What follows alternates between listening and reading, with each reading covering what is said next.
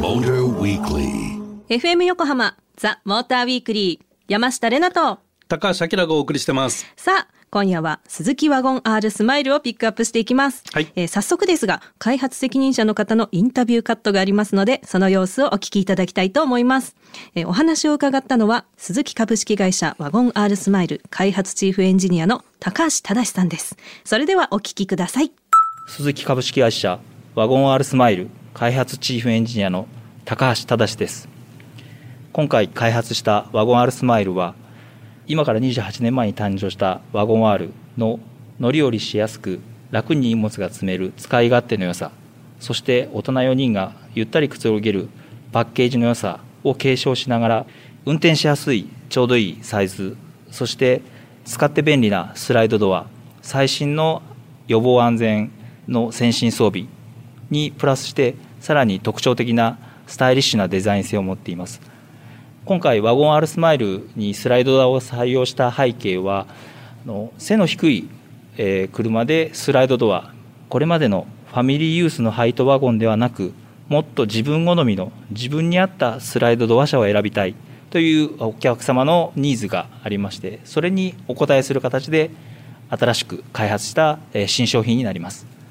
若い方それから、えー子育てを卒業されたお客様男性女性だけでなく男性にも乗っていただけるデザインに仕上げていますぜひスマイルに乗っていただいて皆様笑顔になっていただきたいと思っていますはい。ぜひスマイルに乗って皆様笑顔になっていただきたいと思います。うんなんかもう素晴らしいですね。そしてなんかいいとこ天候猛烈。なんか盛りだくさんな感じですけれども、うんね、あきらさん、このチーフエンジニアの高橋さんのインタビューを聞いても、うん私の第5巻がざわつくんですけれども、これぶっちゃけ売れるんじゃないですか？第5巻。第5巻 私の嗅覚が言いました。?5 番目は嗅覚なの。普通6巻だよね。はい、はいそんな感じです。ああ、売れそうですよね。はい、はい、そうですねはい。あの、車は、まあ、あの、軽自動車規格のボディサイズでもちろんい。っぱいいっぱい作ってあって、はい。まあ、全長が3395。うん。で幅がお1475ー。でこの高さが、まあ、ワゴン R よりも45ミリ高い。うん、高い。高い。うんワゴン R ちょっと背が高い。はいはいはい。で、えー一番大きいスペーシアっていう車があるんだけど、うんはい。これ、まあ、スーパーハイトワゴンとか言ってんだけど、うん。それよりも90ミリ低い。うん。で1695っていう高さなのねはい。で、まあ、ホイールベースとかはワゴン R と同じうんうんうん。というところで、はい。まあ、新しい車格？うーん。車格好？車格。の車へえ。で両方スライドドアになって両側スライドかあ両側？両側スライド使いやすそうんでまあこれなんだろうスペーシアは27インチのね自転車をこう積み込めるみたいなことがこうちょっとタスクであったりしたらしいんだけど、はいまあそこまでは必要がない、う。うん。でもワゴン R はまあ普通のヒンジドアがついているみたいなところでスライドでもうちょっと背低いのないのかなみたいなマーケットはい。そういうニーズあるでしょうっていうところで出てきた車ってことなんだよね。へえ。なんか最近の車でその絶妙な間を取ってくる開発が多いですね。なんか。ああ隙間産業あ出た。そんなことはない。目の付けどころ？はいうんうんうん。あ素晴らしい。で車は、えっとマイルドハイブリッド仕様とあと普通の NA とうん2タイプはいパワートレーンはあって、あと FF と4駆うんそれも用意されてると。でもあのインタビューでも言ってたけど先進安全装備、もうそういったものも全部装備されてるから、はいまあ安全性も高いとうん。いうところの車かな。うん。で値段もねだから NA が一番エントリーモデルになるんだけどそれの FF だと129万6千かな。で一番高いハイブリッドの4駆だと171万6千円なるほど。ていうような値段の設定になってますね。はい。うん、なんか女の子が一人で乗るにはなんかとっても良さそうだなって感じがしますね。はいはい。さあ、この後も鈴木ワゴン R スマイルについてまだまだお届けしてまいります。The Motor Weekly. FM 横浜ザ・モーターウィークリー山下れなと高橋明がお送りしてます。さあ、今夜は鈴木ワゴン R スマイルをピックアップしています。はいえー引き続き、あきらさんに矢継ぎ早に質問していきたいと思います。はい何でしょう？えーはい、まずはデザインです。はいえーまずね、こちらデザイン見たときに、なんだろう、可愛すぎないし、いかつくもないし、うんうんで、なんか角が取れた、角が取れた感じが、なんか、うん、と、どの世代、どんな人にもなんか、うん、好まれそうだなって思いました。ああまあ、幅広い人にね評価が高そうなうん印象は確かにあるよね。はい。でまあワゴン春がさまあスティングレーとかもあるせいか若干男っぽいかなっていう気もするんで、はいまあ、女性特に若い女性はこの車でスライドドアのさ便利さを知ってる人例えばね子供の時に両親がミニバン乗ってたとかさはいはい。そういう世代の子たちが大人になって自分で免許取ってっていう時になんかスライドドアの便利さを初めから知ってるデフォルトで知ってるみたいです。あれ Z 世代あ違うかね。はいはい。スライドドアネイティブとか言ったりして。新しい言葉が誕生しましたね。でそういう人たちがさ、はいこう車を作る側からするとそのスライドドアよりもヒンジドアね普通はのドアの方が車のデザイン性はさやっぱうん。こう自由度が上がるんで、うんうんそっちの方がかっこいいデザインを作りやすいんだけど、はいスライドドアの便利さっていうのはやっぱり譲れないなみたいな人も当然いると思うんだよね。うん、確かに。だからそういう人たちからするとこのこういうまあ可愛らしい愛らしいみたいなデザイン、でこうまあレナちゃん言うようにこの可愛すぎないみたいなところはい もちゃんとあってすごくいいんじゃないかなと思うんだけどね。うん、カラーバリエーションもすごいいっぱいあるからなんか色が違うだけでもあの好みで選べるから広がりますよね。あそうだよね、うんで特にやっぱ車買う時って色って重要だと思うんだけど、はいこれツートーンになってるのがまあ8モデル8色あるのかな？おーいいすごい。これ結構多いと思うんだよね。うんでモノトーンが4色あるんで、はいとまあ、トータル12パターンから選べるみたいなおー12色から選べるっていうね。すごい豊富。うんへえ。あとなんか写真で見たんですけどその内装がうん移動する可愛い女の子の一人暮らしの部屋みたいなイメージがあってあなんかお部屋が移動してるなって思ったの。あんまり女の人の部屋入ったことないんでよくわかんないんだけど嘘嘘だよ。まあまああの小物入れがいっぱいあったりとか、うんうんうんなんかそういう例えばフックがついてたりとか、はい。まあちょっとしたもののこう気遣いみたいなのがすごくこう、うんよくできてるみたいなところがあると思うんで、はい。便利かもねそういうのはね。ね便利そう。うん。女の子物多いからありがたい、でこれシートアレンジもね、はい。フルフラットにできたりとかすごくこうあのシートアレンジの豊富さうん。いろんな使い方ができる。で鉱石も当然スライドするしでへえフラットにもなるしへえでソファーシートってメーカーは言ってるんだけど、はい。座り心地がまあソファーのようなシートを目指したっていうね、お部屋だ完う全に、ん。へえそうそうそう。だからこう長距離っていうよりもその辺パッと行った時に、そういうソファーシートってすごくリッチな感じしない、え いい感じがしますね。もてなされてますね、うん、えーじゃあこの走りはどんな感じなんですか？走りですか？ええ。走りはねこれあのまあエンジンはまあ当然660なんだけど、うんうんうん。まあ、さっき言ったマイルドハイブリッドがついていてこれ ISG っていうのがあるんだけど、はい。最新モデルのハスラーから、まあ、制御をいろいろ変えて、うん。まあそれと同じになってるんだけどバッテリー容量をね少し小さくしたのね。でバッテリーを小さくすると当然まあ蓄電量が減るから、うんうん。EV 感みたいなのがちょっと減るんだけどそこは制御系をね一生懸命変えて、燃費が逆に良くなるようにしてる制御が入っていてこれ 25.1FF だけど25.1かなリッター。おすごい。うん、かなりの燃費が出るうん。ようにしてあって、はい。で実際に乗ってもアクセルをこう一定に踏んでると、うん。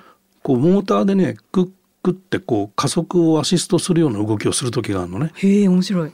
それとあと発進の時の押し出し感みたいな、そういう制御が感じられるんで、はい。まあハイブリッド感はあるかなっていうところ。へえ。うん。どうしてもなんかけって聞くと頑張って走りますみたいなイメージしかなかったから、そんな風にアシストしてくれてすごい。そうね、うん。あのまあ頑張ってってまあ所詮660しかないから、うん。まあ軽自動車の中なんだけどその中でもやっぱりこう燃費を良くするために上手にハイブリッドマイルドハイブリッドを使ってるっっていうイメージかな。うーん。あの劇的にパワフルに走ります っていうターボもついてないんでね。あ、あ、なるほど。だからそういう意味では実用的はい。に走るにはいいと。で乗り心地もね、結構道路の状況がいいとすごく静かにこうしっとりとしてんだよ。でこのソファーのシートとのマッチングが良くて、ええあのあなんかいいじゃんみたいな感じにはなる。うん。私さっき第5巻って言ったんですけど第6巻で、うん。第六巻あ第6巻でね、うん。なんかあ欲しい気がするって思ったんですこのあー。車。うん。まあまあ自分のね生活圏とかまあスタイルに合うんだろうなとか、うんうん。まあなんか身の丈に合ってるなとかいろんなことですけど、うんうん。なんかいいなって思いましたので、はい。いいつかはい。変えたらはいはい。はいそんな感じです。ではでは、えー恒例のルナの勝手なイメージに行きたいと思います。はいえー今回ピックアップした鈴木ワゴン R スマイル。あったら便利そう。って結局買っても使わず物が増えて部屋がごちゃごちゃしてる人が乗っていそう。The Motor Weekly. FM 横浜ザ・モーターウィークリー山下れなと高橋明がお送りしてます。さあここからは皆さんからいただいたメッセージを紹介していきます、はいえーまず1通目ラジオネーム甘エビ王子さん。いつもありがとうございます。ありがとうございます。えーこんばんは。こんばんは。こんばんは。私の秋の味覚は柿ですね、特に干し柿をバターソテーにすると美味しいですよ。え？とのメッセージでした。バターソテー？干し柿？はい。あ知らない。初そうなんだ。やってみてください。おお、やってください。なんでそんな他人に押し付けんの？いやいや押し付けてない。押し付けてない。そっか。あの、うん。干し柿より私は干し芋の方がねあの得意だから好きだからちょっと柿かとえー、思って、何干し柿嫌いなの？あとですね、うん。あのね噛んだ時に歯が痒くなる感じがねなんか苦手。歯が痒くなる？歯に神経あるんか？あるあるある。あるか？あるある。レーズンとかもそうなんですけど歯が痒くなるああ、なんかわからなくもないけど、独特ですね。ああ、ま変わってんのかな？え変わってます。ありがとうございます。そうか。あきらさんおすすめのなんか秋の味覚はありますか？柿まだ食べてないそういえばね。あ食べてない。今日家出てくる時、はい柿2個あったんだけど、じゃあ帰ったら そう食べてみる。え柿は硬いのとあの柔らかいのどちらですか？これがですね、はい。何でも柔らかいのが好きなんですよ俺。何でも。ええあええのーそう、うん何でも全然関係ないところでうどんとかねあうどんも？コシのあるうどんも好きなんだけど、はいあの伊勢うどんとかってコシがないはいはい柔らかいやつあるじゃない、はいあれはもううどんじゃないっつって こう嫌いな人嫌いっていうか苦手っていう人も多いんだけど、あれも好きなのよ。まあ結局何でも好きなのかもしれないけど そういうこと。柔らかきゃ何でもいいみたいな。だからバナナとかもはい。青っい。ぽいよりはスイートスポットいっぱいある方が好きだね。まあ当たり前かな。うん当たりでもいるんだよ。青っぽいこうバナナがいいっていう人も。前。逆に青いバナナ食べる機会あんまないくないあ。のー追熟するちょっと前を狙うっていう人もいる。うわあ物好きやな。もの そうだよね。物好きとか言っちゃった。だから柿もね、えーはい。柔らかくてこうかなりこうオレンジが濃くなったようなのがいいですね。好きジューシーな。好きかな。あ好き。わかりました。はい。あの柿といえばですね、私、あの幼稚園の時のお遊戯会がですね。柿引っ張るね。だって引っ張りたいんですもん。あのサルカニ合戦で、うんえー私は何の役だったかな。花の生徒が全然関係ないのやってましたね。うんはい。なんだよ。もっと引っ張るのかと思っいたら。やいや、これでこれで、はい、はい甘エビおじさんメッセージありがとうございました。ありがとうございました。はい、続きまして2通目。ラジオネーム、モルトさん。はい、ありがとうございまありがとうごす。毎週楽しく聞いています。9月25日の放送で、アキラさんが話していたシビックと八ヶ岳のことを聞いて、私には非常に響きました。ほうほうえー私の中のシビックは ZC 型エンジンのトルクにしびれまくってしまうものですね。そして八ヶ岳高原道路ですよ。うんうんえー小淵沢から清里や延山に登っていくワインディングロードは爽快そのものです。うんえー緑の木々や牧場を横目に駆け抜ける喜びは最高に気持ちいいんですよね。もう何年も行っていないのが残念ですが、レナちゃんにもおすすめの走りたい道です。とのことでした。確かに。